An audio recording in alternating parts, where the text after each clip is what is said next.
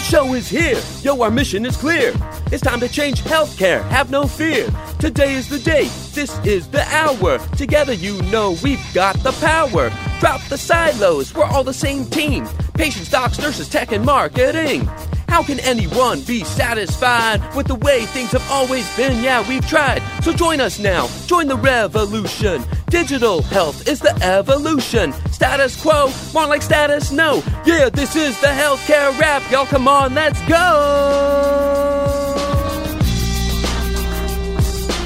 Welcome to the Healthcare Rap, where we are ushering in the future of healthcare and the status quo no longer exists where we are challenging assumptions about marketing and technology, and we check yesterday's thinking at the door.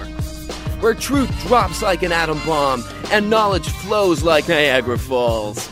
Each week, we challenge assumptions that have been holding back healthcare marketing and explain how we can do better. Join us. This is the Healthcare Rap.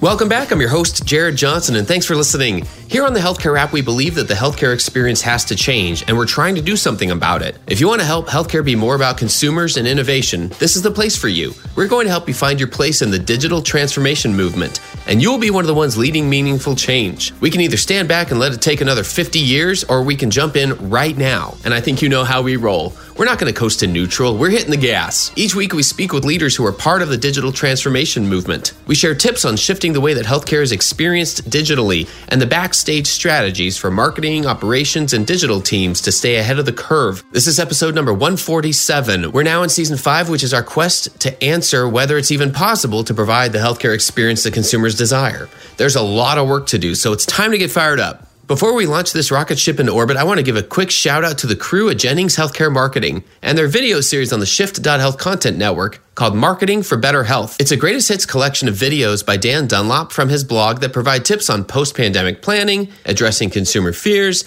using effective content marketing to improve community health, and so much more. The first two seasons are available on demand at Shift.Health, so be sure to check it out. Again, the series is called Marketing for Better Health. So here's what's going to go down today. We have the flavor of the week about how to get people to care about your brands. There's more noise out there than ever, and your brand won't stand out by blending in and creating content that feels like noise. I'll talk about that. Then Zane and I are going to dive into the innovation function in healthcare organizations and the awesomeness that can come when innovation and marketing play well together. It's time to dive right in. You ready? Let's go.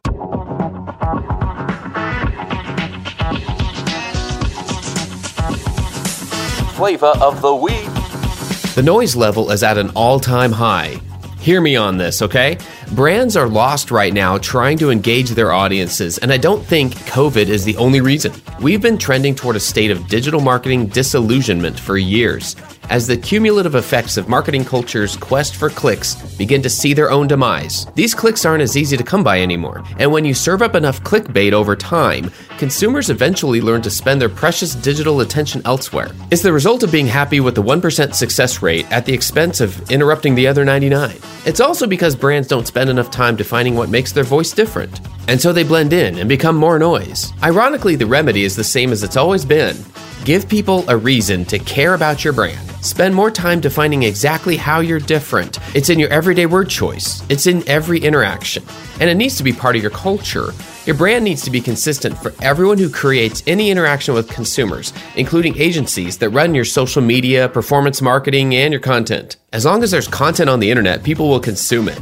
We want it to inform, entertain, or inspire us, or even all three at once. Content is audio, it's visual, it's written words, but it's more. And now there's so much of it. You don't get people to care about you by blending in. So, how is your brand going to rise above the noise? How do you engage? Here are two thoughts. First, supplement the fast food of your top of funnel content with enough substantial content that people can sink their teeth into. In other words, if all your content does is give a sugar high, it'll eventually fizzle out. Second, think of the good that can come when healthcare brands in particular create content and media that makes people healthier. The world needs a lot more trusted brands and voices sharing accurate health information and providing hope. Plenty of organizations are doing it strategically in ways that also grow their business. It's hard, really hard, but it's how good brands win. And that's the flavor of the week.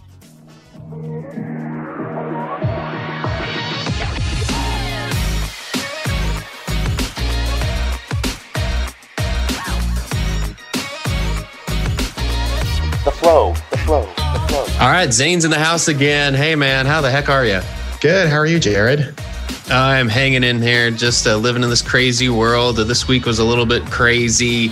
We had uh, hail slash nearly snow in Phoenix, and so I just I felt like that's I thought that we were in 2021 by now. Like, like what, what's up? Yeah, finally, it's snowing here in Detroit. We had a little bit of um, freezing rain this morning. So I drove into work and it was a little bit slippery. So I had to be careful. See, if, if I had ever encountered that, like in the last nine or 10 years, I'd probably be okay with it. But my mind and body are just utterly confused right now because it's, it's in Phoenix. Global warming or climate change, I guess they call it. Indeed, indeed. Well, Zane, tell you what, we like to start these things with finding out what's the latest awesome thing you've heard about. You want to get us going there? Yeah. So, Jared, the latest, most awesome thing that I've heard about that I'm completely obsessed with is Clubhouse. Have you heard of it? I've not only heard of it, I'm on it now. Awesome. So, Clubhouse, I guess just for our listeners, is I guess I would describe it as think of it as like social audio. And so it's an app, you download it, you go on, and you can hop between rooms and you just listen to what people are saying. And you can create your own room, you become a moderator, and you can invite quote unquote people in the audience to come and speak. And so imagine like a live podcast that just keeps going. And there are people on there from all walks of life who have a lot to say across all different topics. And so I've been on it for about two weeks now. A friend of mine, James Snook from Seattle, invited me. And probably go on every night for an hour and just take part in different discussions. A lot of it's around healthcare and the things that we talk about here as well.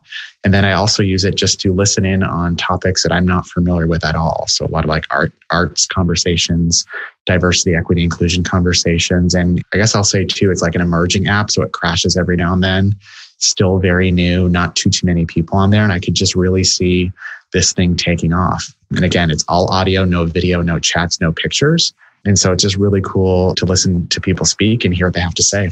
So more social and less media. Correct. Correct. And I think so it gives the app a different feel than like Instagram or Facebook or Twitter or LinkedIn. Because I think a lot of people hide behind, you know, the pictures or the chats and, you know, how well they can write. But on Clubhouse, you have to speak. And so there's I can imagine a whole different level of influencer and thought leaders emerge because now you can actually tell who actually knows what they're talking about by what they say as opposed to you know just cool quotes they find or good pictures they can take you know what from the couple of times i've logged on so far i've got to say it is refreshing to not have the curated feed of someone's life and like you said other things that they have found that are not theirs like we're, yep. we're, we're we're saturated with that. We we've gotten that in our lives. So nice to find something else. Check it out. We'll meet you on there. Yeah, well, let's let's talk about reimagining healthcare there or something. I don't know. Honestly, we could have our own club, so we can have the healthcare rap club and engage our listeners there. Well, there's an idea. Yeah, we just have to do this live though. So we will, but we can tell people when we're going to be there. Absolutely. All right, stay, yeah, stay tuned, people. So Zane, I thought what would be really good this time is if we we talk about innovation for everybody else, if that makes sense. So innovation for those in the healthcare organization who are not familiar with this side of things, with this discipline, with the benefits of of everything that comes with it. So I'd package up human centered design, experience design, service design, design thinking, you name it. A lot of the different tenets and approaches and uh, philosophies that have to do, in my mind, with innovation, which this is very different than taking what we've done and just uh, kind of slightly tweaking it based on what we know. This is very much forward thinking and it's a it's a way to design you know what's going to uh, give us a competitive advantage and i think that's one piece that that often gets missed at least for those who are not in the innovation field and so zane uh, if you were the one standing up there and it's it's day one of hospital new employee orientation, right? And you're the one explaining and sharing. Here's what the innovation team does. Here's what the you know. Here's what our discipline is all about. Here, here's the value that we bring. Here's where we live. That kind of thing. I think that's what would be useful today. We're going to talk about you know kind of from that standpoint, and then we're going to dig into like what are the challenges. You know, what's the status quo that the innovation team helps to improve. So let's start with kind of like the you're in front of everybody and saying, hey, here's what innovation is uh, for those of you who are not that familiar. Sure. So, you know, to me, when I think about innovation, it's really, it's, you know, really thinking about the processes, the tools, the science, if you will, that we're going to use to invent new products or services that are not just incrementally better or different, but you know have a certain magnitude and order of difference to them where they're not similar to what we already have. So almost like taking a step forward, completely forward, and instead of just taking an incremental step forward. And then specific in healthcare, you know, I really see innovation applied in, you know, three big ways. And the first is either to improve the patient experience, which I know we talk about a lot about in these circles, Jared. Um, and I would also add quality into that. So patient experience, quality of care. The other big bucket you could say is sort of around the cost of care. And so and sometimes those things go hand in hand. So making sure that we're, you know, get, delivering care efficiently. And then probably the third way that a lot of people aren't honest about that current health systems use innovation for is really just to expand market share. And so it's sort of to summarize and it's sort of patient experience quality, the cost of care. So making care more efficient, looking for innovative ways to do that. And finally, just looking for innovative ways to grow the business or cover more lives or add more value to communities, which are all just sort of different ways of saying we want to expand our market share. What's the relationship between innovation and strategic planning or, you know, or a strategy team that is knee deep, eyeball deep in data every day? Yeah. So a lot of strategy teams, I mean, depending on how they're structured, some of them have the mandate of really looking to the future. And so some of them have teams that scan and look and watch. And, you know, I'm, I'm familiar with Banner Health down in Arizona, I believe, who actually has a foresight team. And what they would then do is keep watching what's going on in the market to see new trends, new ideas, and particularly outside of healthcare, how new technologies are being applied, what new business models are being used in, you know, maybe the hospitality industry. Then from there, they take those insights and bring them into the strategy team as an artifact and say, hey, given what the goals of this organization are, is there an opportunity to find a way to tailor this concept or this this insight into what we do every day and deploy it at scale across the system and so that's sort of i guess one example of how i would see true innovators interdigitating with the strategy team right so kind of as you were explaining to me earlier before we hit record versus you know the difference being trying to drive forward while looking through the rearview mirror can you explain that to me again? One sure, more? sure. Yeah, so a lot of strategy teams use data or typical strategic planning. So where they look, you know, they get some sort of market analysis from XYZ vendor. And basically from this data that we pay dearly for, actually some of it comes from United Healthcare. And we can we can talk about that offline or in a whole nother podcast about have their hands everywhere.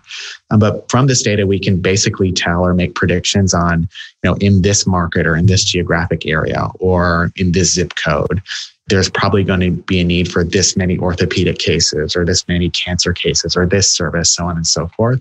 And that's good as one input but that data can't well, it can't do two things. So, first, it can't tell you how somebody wants those services. So, in the case where health systems are really thinking about differentiating their experience, that data can't tell us that. It also can't tell us um, in seasons of you know, a lot of change like we're in right now here with covid-19 it can't necessarily paint a picture for what the future looks like um, in a way that we can trust at least in my opinion and so, like I was explained to you earlier, Jared, doing only relying on that as your insight in your strategic planning is sort of like driving, trying to drive forwards by looking through the rear view mirror. And so that style of data is only as good, is only as good as we believe the future to be similar to the past. And I don't think anyone Jared in healthcare would believe that that's true. I think you're right. I think that's safe to say.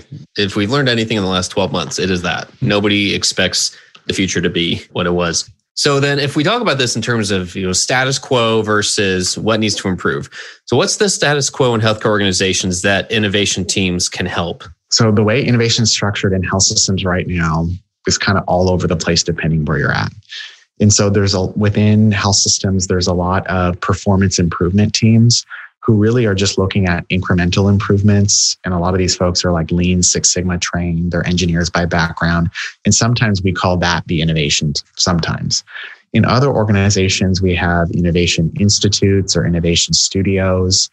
And a lot of times, what these groups within hospital systems are doing is what could be equated to what some people would call innovation theater, where they just have some sort of funding, whether it's from the health system or from a grant, and they're just doing cool stuff, but it doesn't really translate anywhere.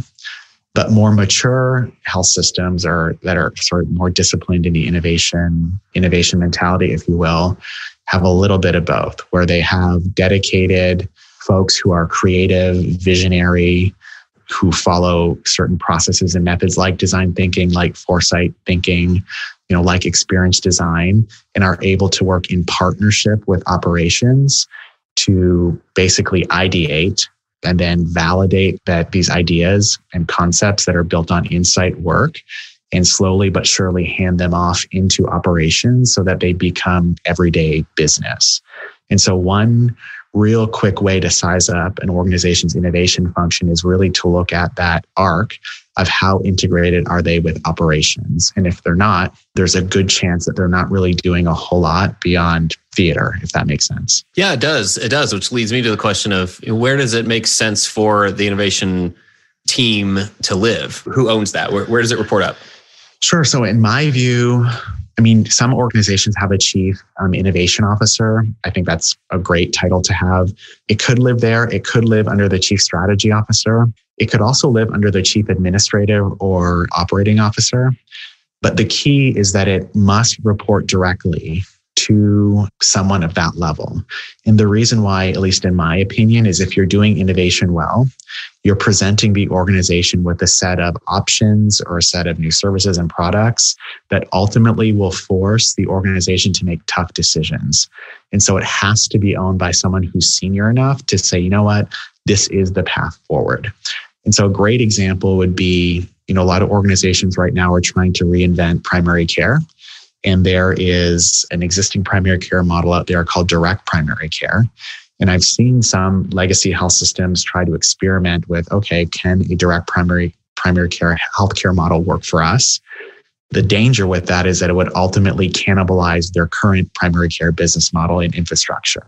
So that'd be a great example of okay, some the innovation team would have to, you know, work through these different service models, present the concepts, and then finally present it to an executive and say, here are the trade-offs. If we stick, you know, with traditional primary care, here's where we expect it to go. If we stick with, or if we start to integrate direct primary care, here's where we expect it to go, and so on and so forth.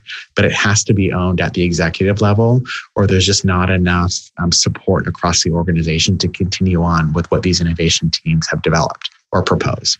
I see. I see. So then, what about relationships with other teams within the structure? Either they're they're within one of those kind of areas, yeah, uh, strategy or like you said, reporting up to the chief administrative officer, operations, et cetera. They're the other related teams that might, you know, work with the innovation team. We've talked about operations. Tell me about the relationship with the marketing team. What's the opportunity for an innovation team to come in and, and innovate marketing? Sure. So, so maybe to answer your question then specifically, so you have obviously you have to be partner with operations because that's where largely these these things live. Um, definitely need to be partnered with the strategy team if you're not already part of it. And then certainly given given our day, a lot of you know the innovations that we're doing have some technology component to them, and so they absolutely need to be aligned to your IT team and your digital teams.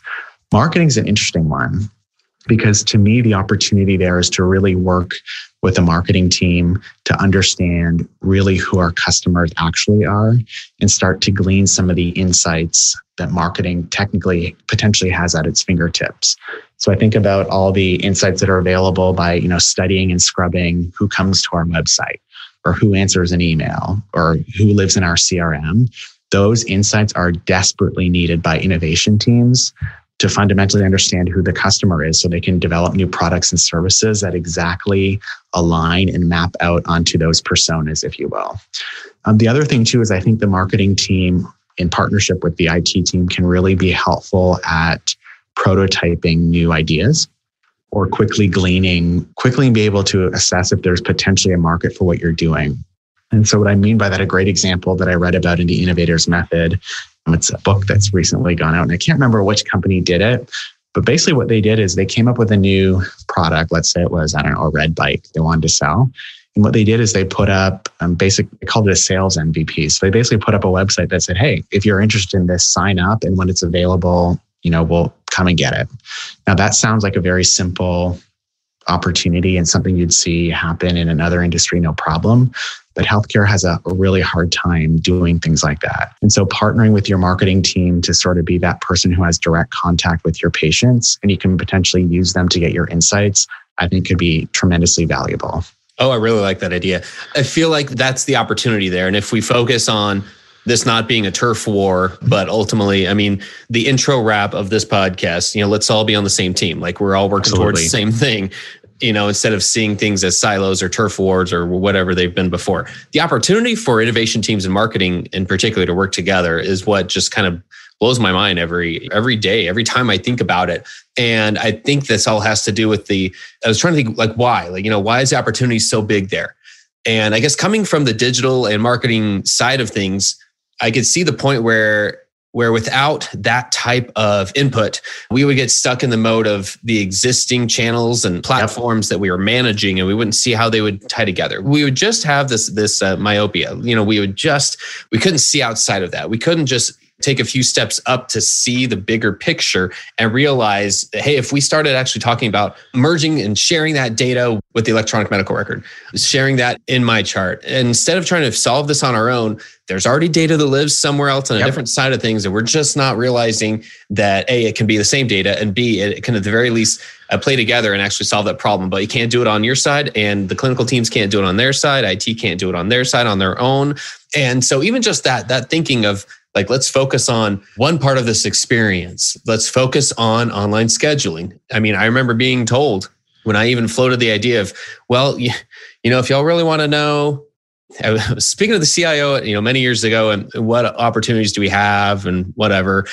And i said well if you really want to know what consumers want they just want us to make scheduling easier you know we could put that online heaven forbid. Mm-hmm. and he's like yeah the, the providers are never going to do that. Like they're never going to say yes to that. I'm like well yeah if you ask them they're not they're always going to say no because they think that's going to make it more complicated for them but it doesn't have to. And but it was, it was like a non-starter already.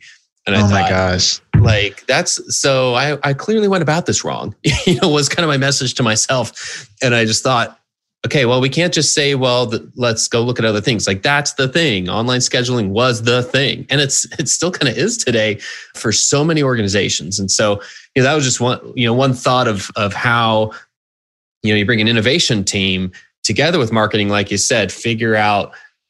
You know, think forward, but also look at hey, the, you bring you, with marketers, you bring the present when they're doing their jobs right, they're bringing, hey, here's what consumers want right now. Like, here's their Absolutely. experience right now.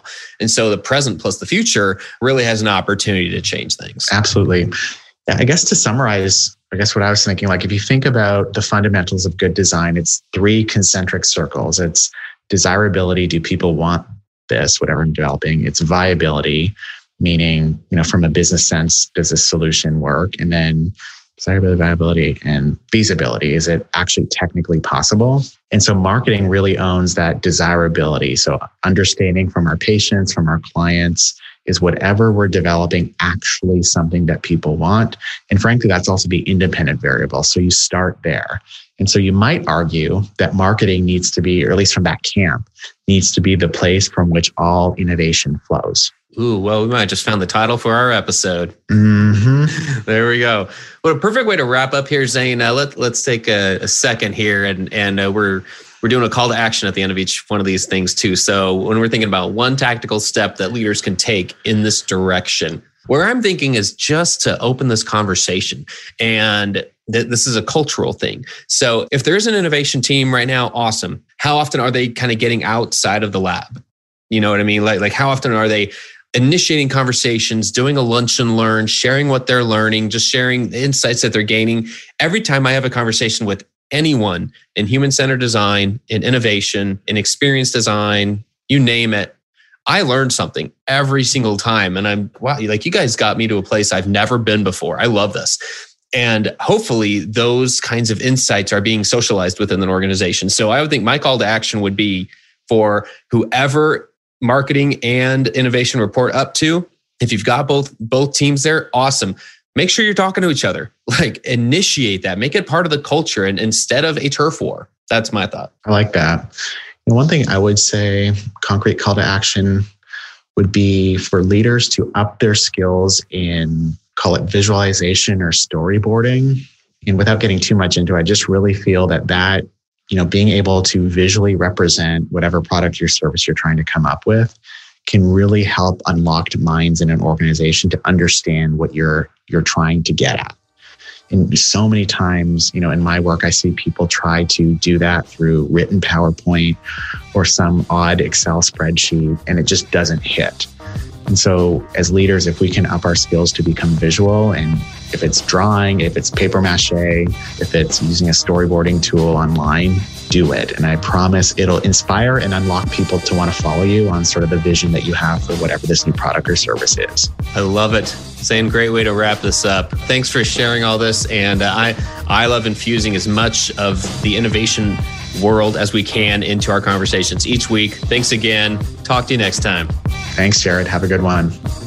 Hey, thanks again to Zane, and thank you for listening. We hope you found some value in this conversation. And if you did, please, this is so important, please subscribe and tell your friends and colleagues about this podcast. Healthcare Rap is a member of the Shift.Health Content Network. Go check it out at Shift.Health. We have 26 podcasts and video series about shifting the way healthcare is experienced. Until next time, keep marketing forward. Thanks, and that's a wrap.